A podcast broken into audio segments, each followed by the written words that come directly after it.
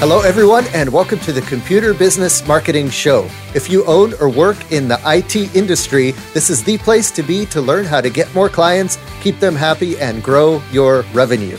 You can watch, download, and or subscribe to all show episodes at computerbusinessmarketing.com. You can also catch a live stream on Facebook every Thursday at 7 p.m. Eastern. Just be sure to like the Tech Site Builder Facebook page, select the following tab, and then click see first so that the video will jump to the top of your news feed every time we go live into Facebook. And uh, we do it every week. We love to uh, have you guys joining us live in Facebook every week. Uh, it's great interaction. It's nice to get to know the listeners of the show. Um, so, you know, uh, if you happen to be just sitting around watching TV or uh, whatever uh, at uh, 7 p.m. Eastern time, definitely jump into Facebook and check out the show live. It's it's a lot more fun if you do. And uh, speaking of having fun, we're going to have fun today and talk about a subject that I think a lot of folks uh, are curious about and have expressed an interest in, and that is um, you know the uh, the the legal side of marketing and especially copyright and trademark and you know how how can you include other brand names in your advertising? If you fix Apple computers or if you troubleshoot Microsoft Word are you allowed to to use their logos? How how how far can you go over that? We'll also talk a little bit about uh, your own trademarks and copyrights and how you can protect those and how you can uh, you know set yourself up to to be protected and and uh, and not have those infringed. And uh, we're going to jump into all of that in our featured topic. But before we do, just have a couple quick announcements. Uh, and the first is to uh, remind you guys about the Computer Business Marketing newsletter. That is the newsletter you can get in your inbox every week with different marketing tips and tricks from around the internet, including the latest uh, podcast episode. And um, you know, any blog posts or anything that we write over at Tech Site Builder. Also, uh, what's going on in the Facebook group, the Computer Business Marketing Facebook group, and some other different tips and tricks that we'll throw in those newsletters. So, if you own an IT services business and you uh, are interested in marketing your business, which I hope you are, then uh, this would be a great newsletter to check out. So, head on over to computerbusinessmarketing.com and fill out the form there uh, to get signed up for the computer business marketing newsletter. Also, don't forget, we love to hear from you guys uh, in the different places where this podcast is available, like iTunes and Stitcher. So, uh, if you enjoy the podcast or you've gotten anything out of it, we'd love for you to give us a review. Uh, just head on over to iTunes or Stitcher or Google Podcasts or wherever you subscribe to this show. Uh, give us a review there. Give us a shout out. Uh, every new review we uh, I will read on the air uh, just to give a shout out to the person who reviewed.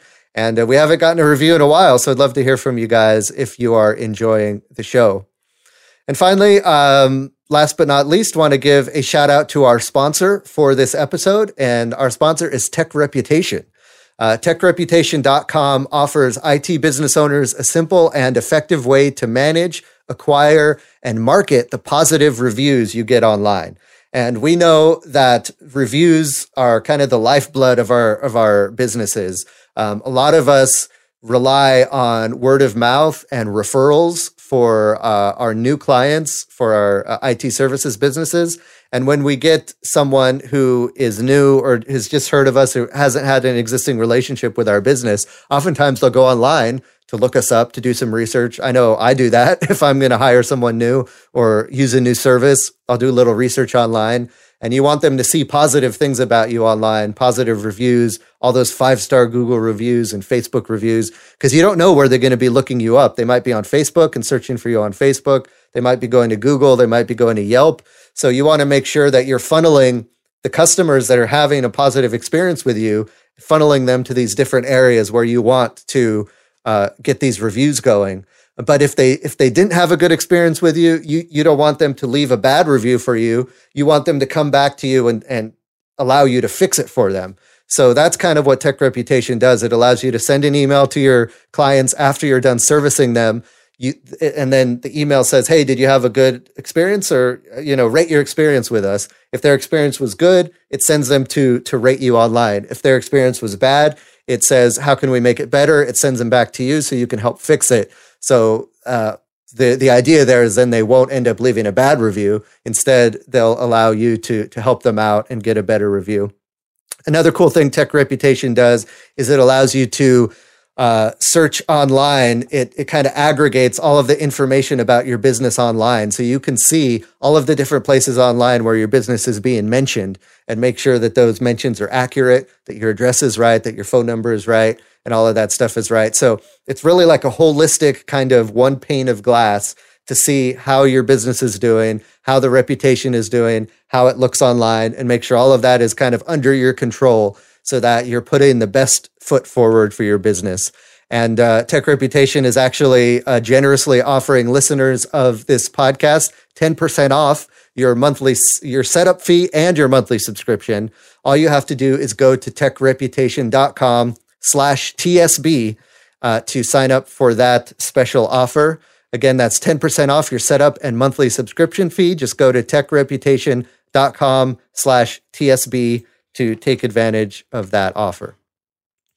All right. So today uh, I am really excited to have Betty Tufariello, the founder and CEO of Intellectual Intellectulaw. It's an intellectual property law practice, and their motto is that they protect people and companies, not just trademarks. And so we're going to kind of get into that in, in, part of this interview. But uh, welcome, Betty. Thanks for being on the show. Thank you for having me. Uh, this, you know, this is uh, an issue that I I think um, a lot of like doesn't get discussed enough on podcasts and in in the forums and stuff. Uh, people kind of don't don't think about it until it's too late sometimes. Uh, and uh, other times, you know, I've I've had folks in in like the Facebook group who, um, you know, they're writing blog posts, they're working really hard on these blog posts, and then they they get a Google alert or something and they see that, you know, their blog post is now appearing on someone else's website. There's no citation. It's, it appears as though it was like written by that other person. And they're like, well, you know, that, that sucks. Yeah, and, and, yeah. um, and, you know, what can I do about it?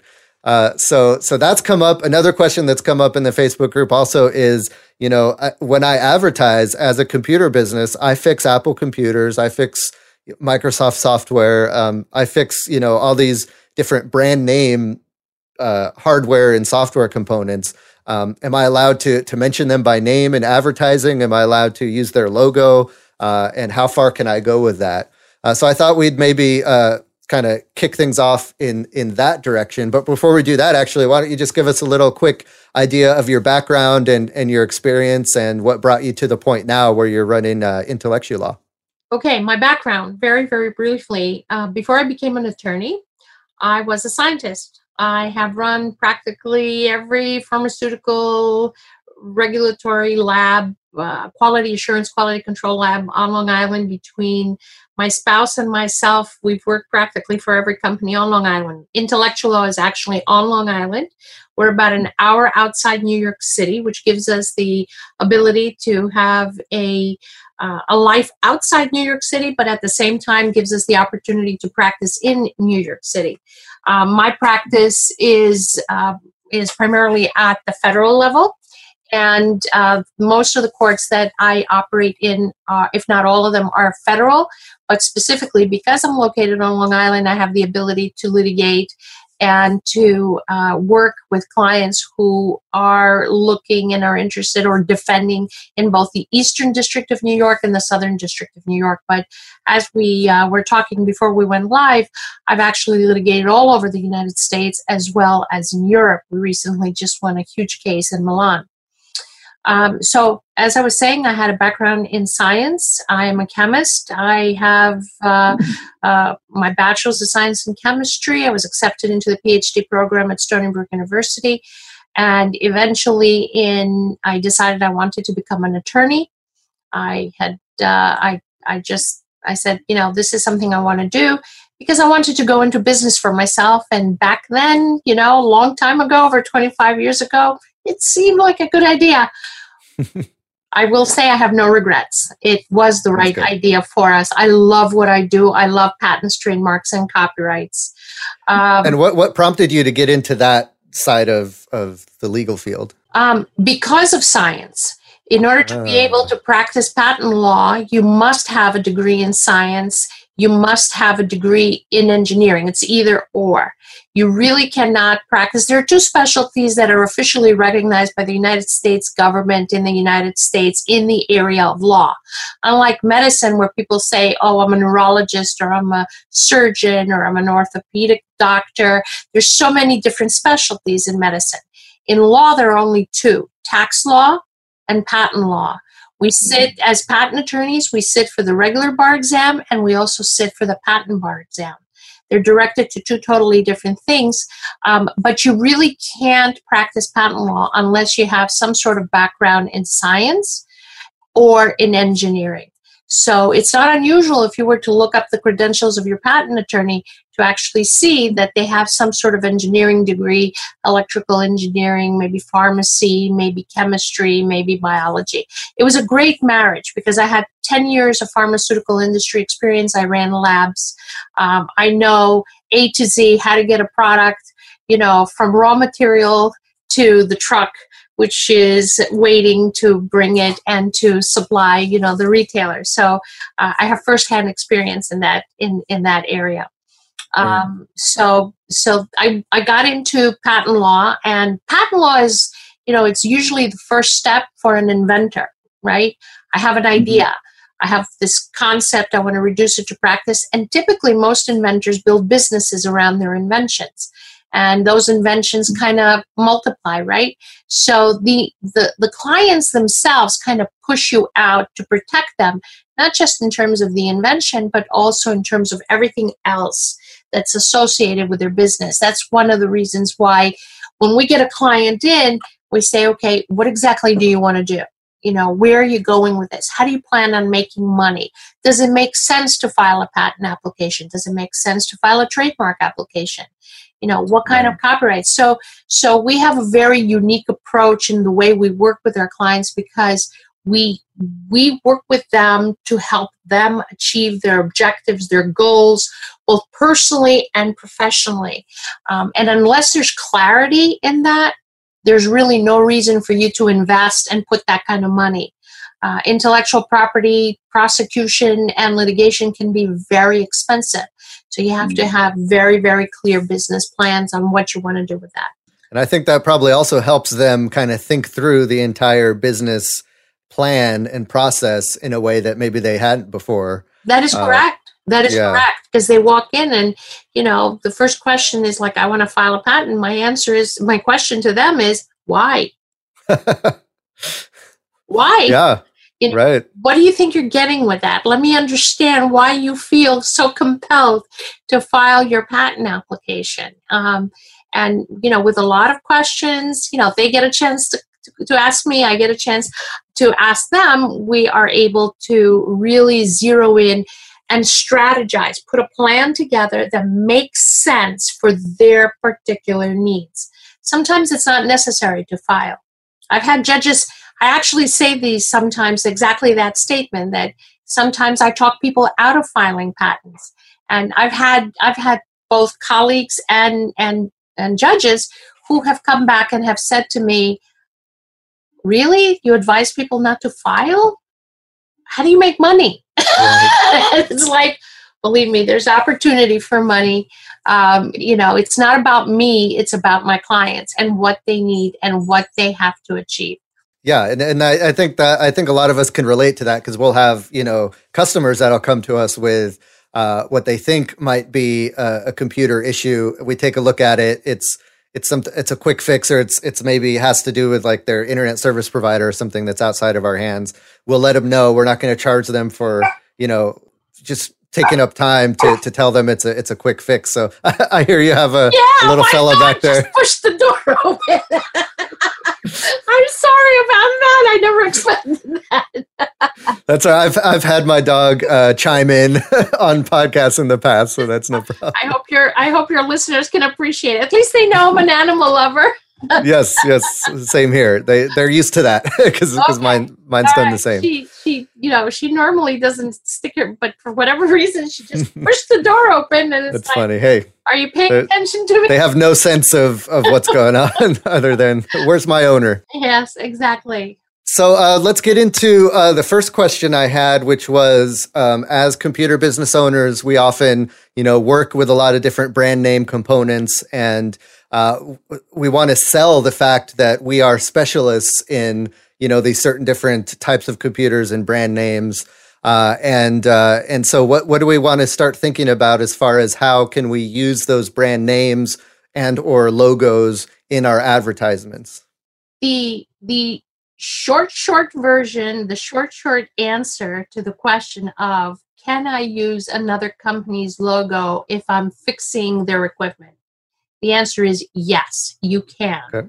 So long as the consumer who lands on your website or lands on your mar- marketing material is not confused to believe that somehow you're either affiliated by the with the manufacturer or your services have been approved by the manufacturer, or somehow you have a green light from the manufacturer to represent to the world that you are the manufacturer or that you're acting as an agent. There is something called the fair use doctrine, and it basically says if you use it for the purpose of informing the consumer about something in connection with your services, then you can actually uh, go ahead and use it. And, and I'm talking very much in the abstract right now because I don't have something to look at. The right thing to do, because this obviously is not full legal advice, it's just simply giving you some sense of comfort that this is something that can be done so long as it's done correctly, right? The right thing to do is actually have an attorney look it over, you know, very briefly, how it's being used so that you can get an opinion, an, an actual legal opinion from someone who's an expert in this area to uh, whether you can or cannot do it. But let me give you a couple of examples. Sure. Weight Watchers. Weight Watchers is very well known among diet uh, dieters for their points system, right? So when you right. pick up, for example, a Weight Watchers meal, you will see on it two points, three points, five points. These points are supposed to be used as part of your diet plan if you're on the Weight Watchers program. A long time ago, Lean Cuisine started marketing on their packaging on the side panel. So anyone who's familiar with, you know, frozen foods, you're going to see that basically the boxes are thin, long, narrow, or wide. But on the face, on the wide side of the face, you see the trademark, you see the information, the marketing, the branding, pictures of what is usually in the box. And the side panels of the box, which tend to be very small, usually white, have all kinds of information, right? Like, for example, who man- the manufacturer is, what is the nutritional value on the side of the panel, how to warm it up. Sometimes it's on the back, sometimes it's on the side panel. So Lean Cuisine decides that they're going to go ahead and they're going to put on the side panel, not where the trademark is for Lean Cuisine, but right on the side, in very, very tiny little black letters, you know, where you have to really squint to, to actually see them, that their particular meal is, let's say, six points. Weight Watchers sued Lean Cuisine and said, you know, you're using my trademark in a manner that is unfair. It's unfair competition, it's trademark infringement, you can't use my trademark. Because I, I, guess because Weight Watchers also had their own meals, of and course. They, maybe they were feeling that. Of yeah, course, of course. So right. the judge comes back and says, "No, no, no. Mm-mm. So long as you use the trademark for purely informational purposes, that is quote unquote hmm. fair use, and right. therefore it is doable." So, um, um, you know, if you're, for example, a a repair shop and you're fixing Rolls Royce cars, you know, so long as you're saying, I'm a repair shop and I fix cars, you know, Rolls Royce cars or Bentleys or whatever it is, so long as you make it clear in your advertising, in your marketing, in your website that this is who you are and this is what you do, you have every right to do that. But again, you know, the facts can vary. Typically, right. when I get a question like, Can I do this? the first thing I ask is, who are you? What do you do? How do you do this? And can I see what it is that you're doing? Because I have to see it with my own eyes to see exactly how it would appear to a consumer. So, to your friend who's fixing Apple's compu- Apple computers, by all means, he can say, "My name is, you know, John Smith, and this is where I'm located, and I fix all kinds of computers, and one of the computers I fix are, uh, you know, is an Apple right. computer. Feel free to call me to let me know." So I feel I feel like maybe you know it, uh, you'd be getting into more dangerous territory if, for example, your advertisement was nothing but the Apple logo and and and that was it. it there wasn't anything saying, "Hey, you know, this is ABC Computer Repair."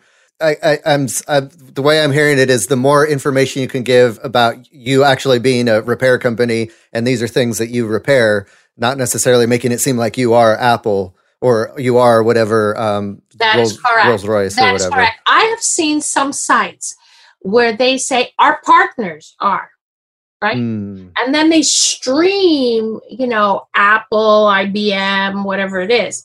Well, yeah. by golly, if you're not really a partner with that mm. company and you're saying my partners are, you're now creating a stronger association, right, between you and the company that you claim you're a partner with.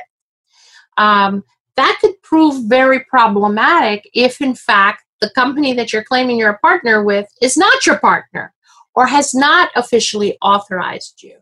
Um, so, so you you got to be. I've seen that, and I've I personally find it extremely problematic. Um, and and you know, if this hmm. was my client, I would strongly advise against it. I would never say to him, you know, go ahead and do it. Now, here's the flip side on it, right? Many of the utility companies actually strike agreements with, let's say we're talking about the installation of gas, and you have plumbers who do, you know, HVAC work. And these plumbers have been officially recognized by the local utility company as their agent for the purpose of installing a hot water heater. In that case, so long as the contract permits them, they can in fact represent that they're an affiliate or a you know recognized uh, representative of the company and, and and there's language actually that the utility companies provide to these installers so that people know that they're working with someone who's an actual accredited installer of the utility as opposed right. to even though they're independent companies right they're independent yep. business people but at least the consumer now has confidence that that person who's going to install the hot water heater is going to do it in accordance with the standards of the utility company. And that, there are similar things in, in technology too. You can be an Apple certified repair partner, um, a Microsoft certified partner. And so so in those cases, you could say we're a partner oh, with oh, absolutely. these companies. Absolutely, absolutely. There, I would tout it like in right. black letters. certified, certified. Right. You know, certified installer or certified in, in repair or whatever the language is. You know, put it in the biggest letters you can get right on there, so that it pops right off the screen. Now, now something I've always wondered is if I am going to, you know, use like another company's logo in my advertisement to say I repair these types of computers, uh, do I need to make sure I'm using like their official logo? Am I able to change the colors of the logo to fit my advertisement copy? What are some things I need to keep in mind in, in that regard? That's actually an excellent question. Um, you know, and that's a question again that I would have to answer on a case by case basis. I'm sure you've heard that statement. You know, it, it really depends on how it's used. If if you're just writing in black text and you know there's just no room where to put the the logo, you know, and you're simply providing information, you could just put, you know, the logo with a little R next to it. I mean, there's ways to do it, but it's again something that would have to be evaluated. Suffice it to say, here's the thing in trademark law, here's the, and, and this is what's really fun about trademarks and why I love them so much. Trademarks are kind of that area of intellectual property law which is kind of common sense. The, cons- the, the courts and the United States Trademark Office, all they are concerned is are you confusing consumers about the source of your services? Are you confusing consumers about the origins of your products? Is the consumer confused into thinking that you are in fact this other company and they're making a commercial decision to purchase your service because they think that it's affiliated with another company. So look at your materials. Look at it. Put yourself in the shoes of the consumer who's going to see the materials. Judge it. Would you be confused into thinking that your materials or your services were affiliated with somebody else? If the answer is yes, you've come too close, right? We all have that little voice in the bottom of our gut that kind of tells us, eh, you're getting a little too close here, you know? So, so, and so you, kind of what I'm what I'm taking away from this so far is that none of this is really black and white. Like you you have to do this or you can't ever do this. There's it's it's really you have to kind of use like you said common sense and put yourself in the shoes of the consumer and and kind of use your best judgment. You're absolutely right. That's the best. That that is in fact true. When I first started practicing law back in 1994, I had a partner at the time and a, a teacher who eventually became a partner, uh, a, a, a senior attorney. And he said to me, he goes, "What do you think the judges do? You know, when the plaintiff and the defendant shows up in court, what do you think they do? They look at the thing. They look at it, and if they're confused, if the judge right. is confused." he's going to go in the back room and find the case that supports his position that he's confused. Hmm. Right? Gotcha. Very, yep. very fluid, very, um, very, very gray area, very difficult. That's why the best thing you could do, you know, if you have a question and you want to bring it to the attention of an attorney, is actually show them the thing. Right. That, you know, that's a concept, huh? the stuff, yeah. the thingy-majiggy, the whatchamacallit, right? Actually show it.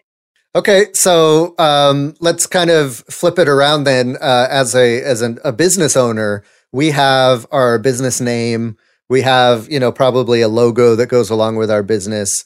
Um, what and I've actually seen this happen in in our group as well. You know, there's been a local com, computer business, and, and a lot of them have very similar names like the computer guy or the computer doctor or something like that. And then along comes another business that has, you know, almost the same name, except it's the computer doctor instead of computer doctor. And the logo is very similar. Um, what can we do to, um, to, you know, do we need to like trademark our, our name? What are some things we can do to help protect ourselves so that if someone does come along and either rip us off or try to get very close, that we could prevent that from happening?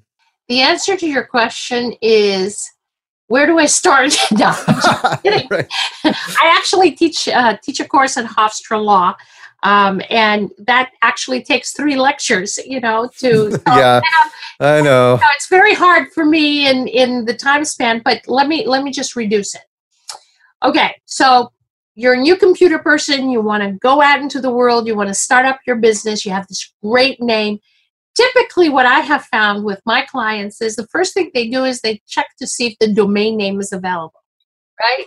So, you know they go to the various because that's you know, easy right? You, know, can just look it up. Oh let's look up the domain name. Oh it's available. And the first thing they do is they get so excited. And they wham they go out and they buy it right? Yep and because it's available they think okay that's good enough nobody has it I can actually use it and start promoting my business. So here's point number one that you, everybody needs to remember domain names are not intellectual property. There is a ton of case law that has litigated this thing ad nauseum. The bottom line is you have to think of the domain name like a telephone number. Okay. Okay. Just like a telephone number is owned by a telephone company, and when you ask for a telephone number, they assign it to you and you pay for it, and you can lose it at any time that you don't pay your bill. The domain name is exactly the same thing. It is a gate. It is, it, it, you know, anyone who looks up their domain name, you'll see that there's a bunch of numbers behind it. And that number allows you to access the wide world, the wide world, the wide web world out there, mm. right? www. Yep. Wide World Web. There, I got it out. So, so it, so here's what it is. If you purchase a domain name, just because it's available, just because you got this number, doesn't mean you can, in fact, use it in connection with your business and your services. there might very well be somebody else out there who may have the article Von Braun, like like the computer doctor, right? Yep. Computerdoctor.com is available. Thecomputerdoctor.com is not. So you say, oh, great, I can just get Computer Doctor and I can get on the internet and start marketing my services. Now the question is, who came first? Did you come first or the other person came first? So, so if he came first and he registered his trademark and he cleared it so that he has clear title to his trademark and his domain name, which is associated with his business, he has the ability to stop you. So, domain names, clearing a domain name does not mean you have a green light to use the domain name as a trademark in connection with your business. So, here, here's a quick related question What if I am uh, the computer doctor in a town across the country uh, who would never do business in that town? Can I use that same name to do business in my town that's, you know, across the country? It depends, is the answer. It really depends on how you're advertising. It depends on whether you're creating consumer confusion. It depends if the computer guy in one town is so famous that his fame has spread to the other town. And when hmm. the guy in the other town sees the computer guy, you know, let's say this is a perfect example of a case that came out in the 1990s, and it had to do with a wine bar. There was a guy in New York who came up with a brand new concept for the marketing of wine.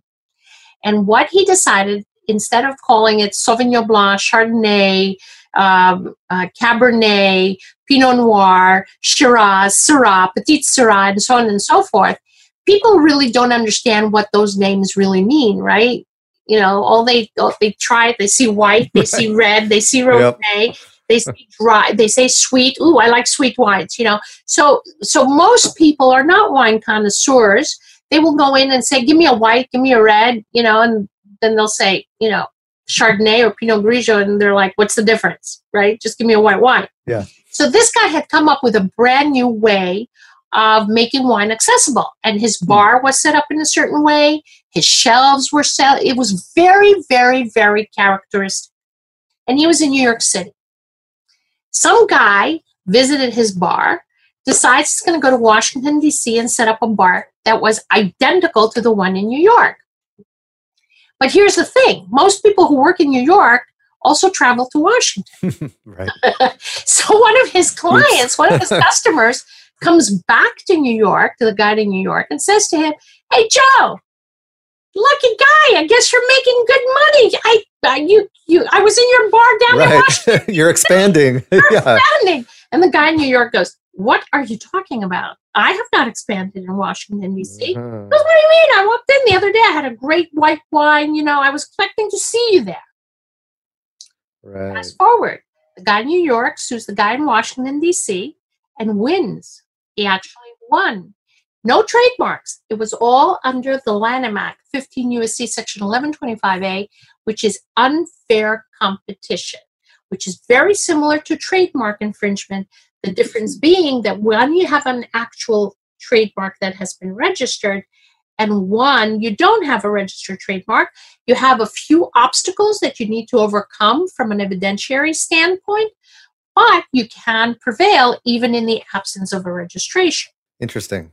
Okay. That's and that that's I that's kind of you know uh, good to know or a little bit of relief, meaning that if you establish a business and you establish you know a brand, you don't necessarily need to worry about having like gotten a trademark back when you first started. If you know it's it's a, an established brand and then some new person comes along and tries to rip you off, you still might have uh, you know, uh, a standing because you had been established, even if you don't have the legal documentation or whatever required.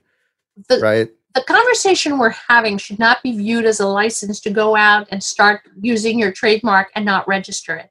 There are many, many, many benefits of having a trademark registration. Having said that, however, the answer is yes if you know and usually that works when you're working in a very close geographic location right because mm-hmm. because one of the one of the um, burdens as as the senior owner, the guy who came first, right? One of the burdens that the senior owner has to show is that the consumer is in fact confused. And the only way that the consumer is confused is if they know the senior owner. They know the uh, trademark. They've been exposed right. to it. There's been advertising and marketing. When you have a registered trademark, you don't have to do as much proving of right. you know knowledge because it's presumed you have a valid trademark and that it needs to be protected. The one thing that I will caution that everybody makes a mistake when starting up. When you decide to adopt a word, a trademark, you have got to search it. Excuse me. Securing a domain name is not a trademark search. Right. Getting incorporated in your respective states is not a trademark search. Okay? You must do a trademark search. It is the best thing that you can do for your company. Rights to trademarks come from use. Whoever gets the trademark first owns the trademark. Now, where where can we where can we do that search? Is that something we can do ourselves, or do we have to go to a, an attorney to do that? That is an excellent question. There are services that are providing on the internet that do provide searches. The problem is that the way they're being marketed can be confusing. They give the impression, for example, that simply doing a search on the United States Trademark Office website is enough. It is not. Hmm, okay. okay. Why? Because there are people who may have registered on the federal government or they may have not, but they're still using the trademark. They've still adopted it and used it and advertised and marketed and therefore can stop you even though they're not registered in the United States Patent and Trademark Office. Interesting. The other thing with trademark law is it belongs both to the federal government and the state government. Hmm. What that means is that every state in the union has its own trademark database. So, you go to the PTO, you do a trademark sh- search, you say, ah, it's available because the PTO said so. But then lo and behold, there's some guy, you know, in your in the backyard of your state that actually filed with his or her trademark with the trademark office of the state and now has a registration which is local. It doesn't have as broad a scope of protection as something that's registered on the federal government database, but it's still protected within the state, which is in fact registered. Trademarks right. are territorial. I'm throwing a lot of concepts in very quickly. Yep. But it's it's good to know that this is not as simple as just you know it's doing not. a quick, like you said, domain search or no, trademark, national trademark the other search. thing that we do in our office because we know all the pitfalls. Let me just put it to you this way: I have a 100% clearance. I have never had my trademarks when I search them, and I say that with great pride. And I know some of your audience might scoff a little bit. Yeah, right. She's full of it. But the reality is, the way we do our trademark searches, we are so thorough because when I walk into court on behalf of my trade of my client's trademarks, I own those trademarks. If you understand mm what I'm saying. So what we do is we also do international searching. The mm reason we do international is we have discovered that people who have filed in their respective countries actually do business in the United States. Right. But they don't register in the United States. So long as they were here first and ahead of you, and so long as they've been using and advertising the trademark in the United States and they're ahead of you, they will stop you from getting a trademark. Yikes. Okay? Wow. So when we when someone comes in, we always recommend a full trademark search, which includes United States Patent and Trademark Office, every state of the union, every country out there. We pay for a database that we access that gives us the ability to get into every country in the world Canada, Italy, Spain. And then we do what we call a common law search. Rights to trademarks come from use. The rights to trademarks come from use in the market. They're not constitutional rights.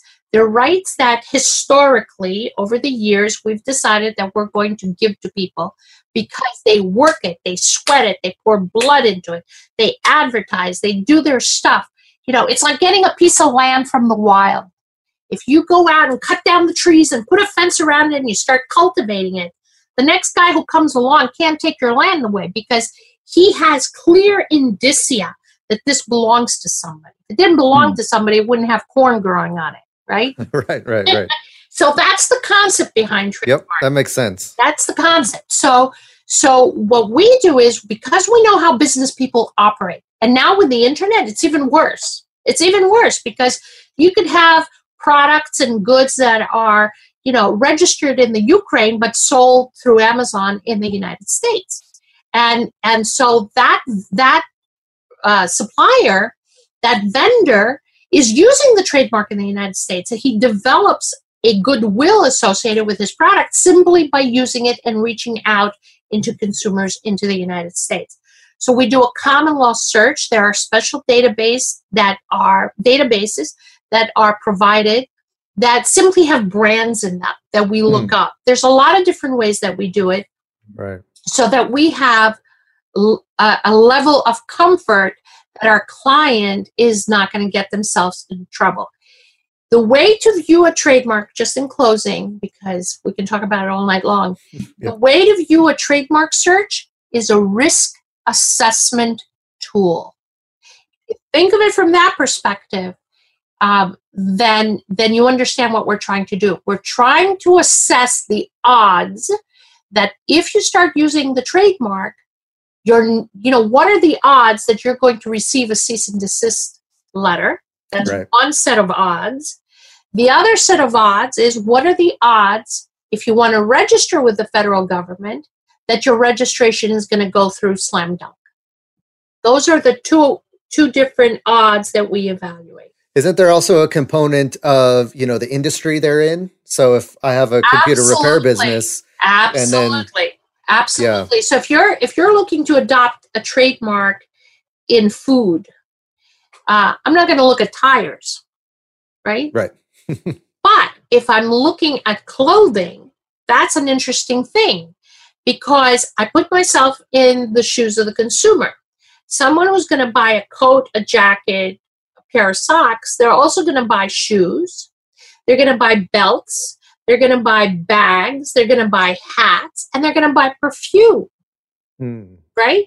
So there, you're not just looking at goods that are identical, you're also looking at goods that relate, that can relate. Right. Because the consumer sees the whole picture, right? So it's all about the consumer. All about right. Because if, if I go to the store and I see a Nike belt, I assume that's the same company that makes the shoes. So I can't Correct. start a b- belt company called Nike. Correct. exactly. Right. Exactly. Because it's pretty, pretty, the odds are pretty high that Nike, even if they're not making the belts themselves, probably license that right out to someone. And right. because of the license, they are policing the use of the trademark. They are making sure that that belt that has the term Nike on it performs and has the same quality and the same performance as what people have come to expect with the Nike trademark. Yep. So, so when you buy a Nike belt, you know that Nike belt is going to behave as well as your Nike shoes or your Nike shirt or your Nike jacket. This is this is this is all really interesting, and like you said, this we could talk about this all night because there's so many different little little components to dig into. Um, but I, I, did I did want to cover one more thing really quick uh, on the show while I have you, um, and that is uh, the DMCA and uh, basically you know content that we produce online. Um, how how how can we protect that, and and what rights do we have as far as uh, and and I'm mainly thinking, you know, as uh, as computer business owners, we often like produce blog content uh, that we try to educate our our customers and show our value and and show our our expertise. And so we'll we'll write a blog post, we'll put it out on the internet, and then you know a, a couple weeks later we'll see someone else using that exact same blog post word for word. Um, is there anything we can do about that? How can we protect ourselves from that? And, and what does that all mean? So let's shift gears because we just went from trademark It is a big shift, yeah. to copyright law, right? Yep. Uh, intellectual property really has five categories of law buried into it. So Okay. if if your patent attorney or your trademark attorney behaves in a slightly elitist manner, uh, he has good reason. You know, we we work with five six different laws, and and and, and when I mean laws, I don't mean you know five sentences. I'm talking Right. bodies of law, and the standards for everything is different. So the DMCA, which is the Digital Millennium Copyright Act, is really a subsection of the copyright laws of the United States, which are all embodied in a huge title, which is Title 17. Trademarks are Title 15, patents are t- Title 35. So, the copyright laws of the United States specifically define what is copyrightable and what is not.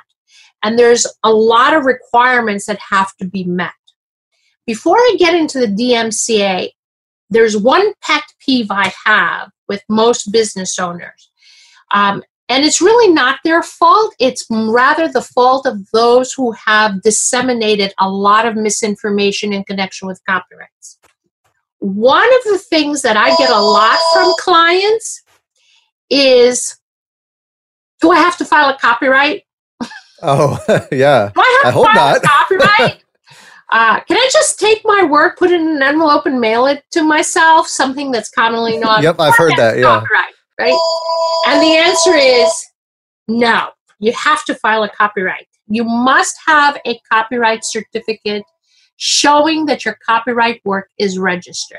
Hmm. All those of you that have websites, databases, blogs, there is a way that you can actually file for the copyright of your website. It's very, very important to understand that a copyright certificate that that proves that your work has been registered with a copyright office is an absolute necessity if you're going to sue somebody or if you're going to go after them for infringement.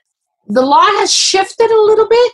It used to be back in the old days when I started practicing in the 90s, it used to be that it was what's called an absolute jurisdictional requirement. In other words, you couldn't even get through the door of the courthouse without a copyright certificate. Wow. That is, it, blows my mind that more people don't know about it. And it really Right. upsets me because I can't tell you how many times I've had people come in looking to go after infringers, unable to go after the infringers because they didn't have a copyright certificate. Wow. It is inexpensive. It is the least expensive investment for intellectual property that you can make. Patents cost a ton of money, trademarks less, copyrights are the least expensive. And you said you can you can get a, a copyright certificate for the website as a whole, or do you need to do as it a every? whole.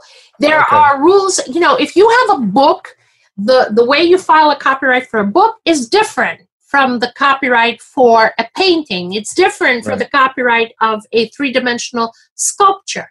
There are ways of filing for your website, your blog, so that all the content is protected.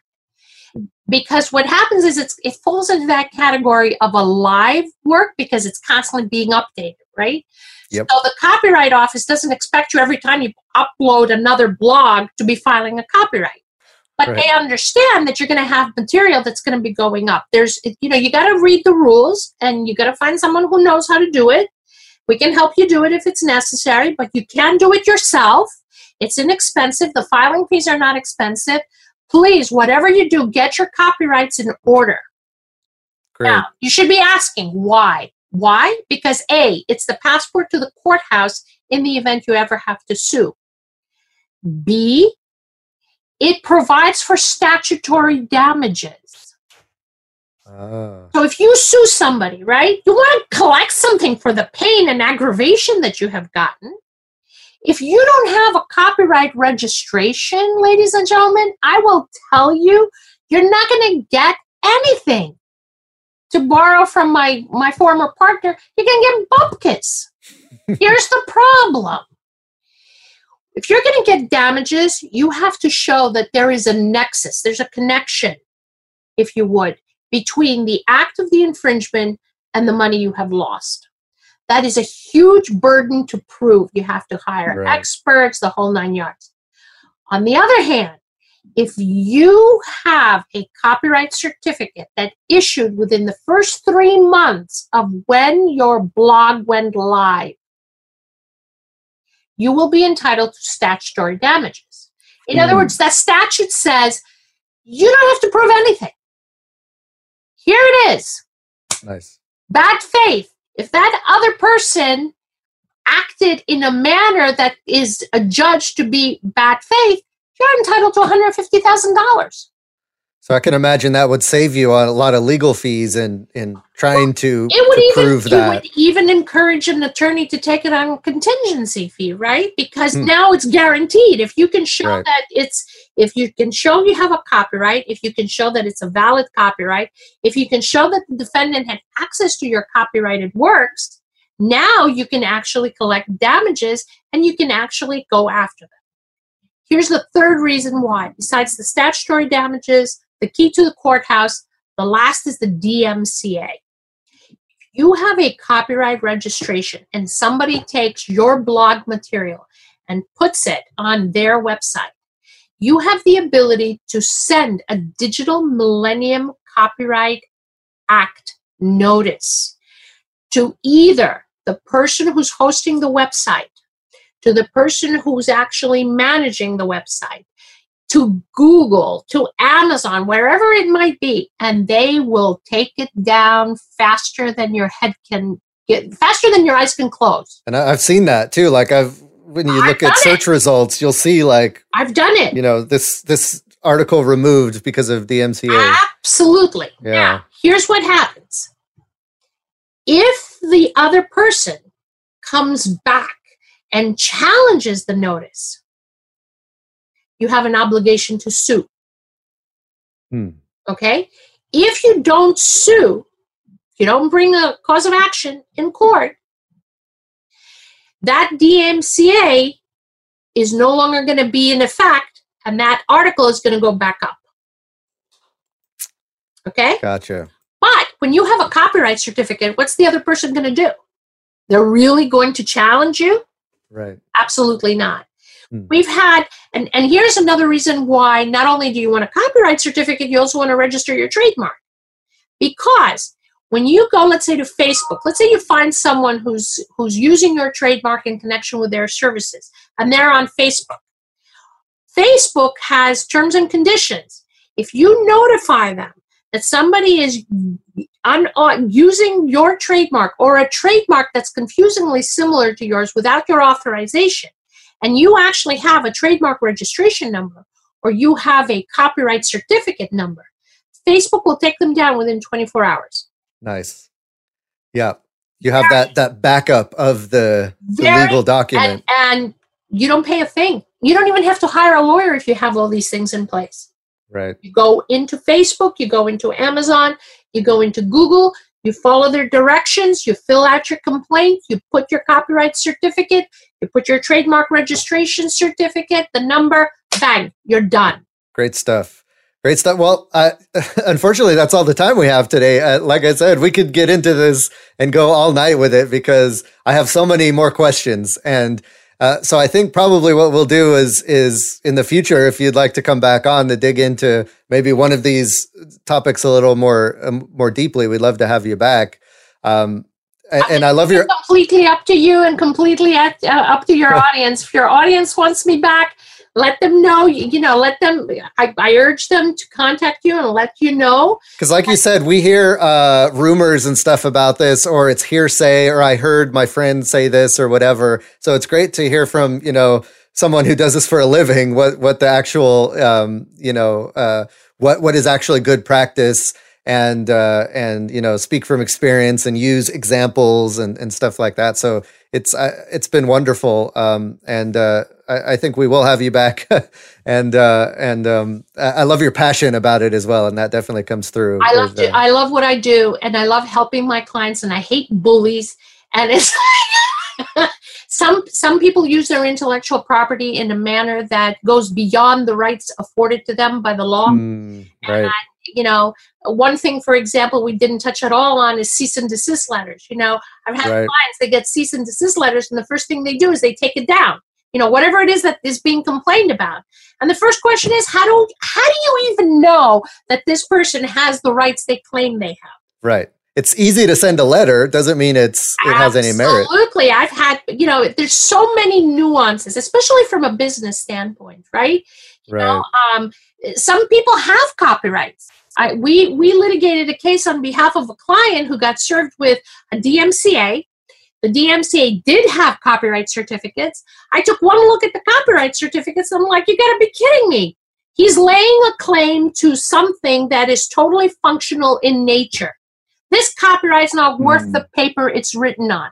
So what we did was not only did we notify Google, but we actually went in and filed what's called a declaratory judgment for non-infringement of copyright, and we got the copyright declared invalid and unenforceable. Nice. So just because you get Yep. a cease and desist letter, right, doesn't mean that that's it, you're done. No, Sounds like even if even if they have a copyright certificate, doesn't mean it's valid. necessarily Correct. valid. Yeah. So, so you know, as a business person, there's so many different nuances that go on, and you know, like I said to you right at the outset, we are in the business of protecting businesses, entities, people, um, and help them achieve their quality of life um, and income. And you know, they go hand in hand. And and you got to Yeah. know how to be able to move through the jungle of, uh, as I as I lovingly it is a jungle. right. Well, great, Betty. Thanks. Thanks for all this great information. I think uh, I learned a lot actually, and I hope uh, the list, the listeners and uh, viewers did as well. If folks wanted to reach out to you, maybe you know get some uh, hire you for some legal advice, or or uh, you know find out more about you, where can they find you? Well, um, they can they can literally Google my name, Betty Okay. It'll come right up, or they can Google intellectual law. Um, you know, if they look for um, a patent, trademark, and copyright attorney, Long Island, right there we have five stars. Um, you know, the name of the firm is Intellectual Law, I N T E L L E C T U L A W, www.intellectuallaw.com. We took it And we'll go ahead and uh, put those links in the show notes as well, so people can I'm on Twitter. head You over. can do at Intellectual Law. We're on Twitter. We're on LinkedIn. Uh, we're on Facebook. Um, you know, we're all over. So, the in other words, you're not hard to find. no, no. If you know, if you if you know how to spell, even if you don't know how to spell my last name, you'll find me. You know, okay. put patent, uh, trademark attorney, Long Island. We come right up. We have five stars on Google. Um, you know, one of the problems with attorneys in New York is if you have active clients, those clients cannot give you testimonials. And Oh. so it's hard for me to get testimonials from clients that are current because I don't lose clients either. right. Interesting. That's like a, a catch So, 22 yeah, there. Yeah. People say, you know, oh, you only have five reviews. I'm like, you know how difficult it was to get those five reviews? Oh, yeah. That's funny.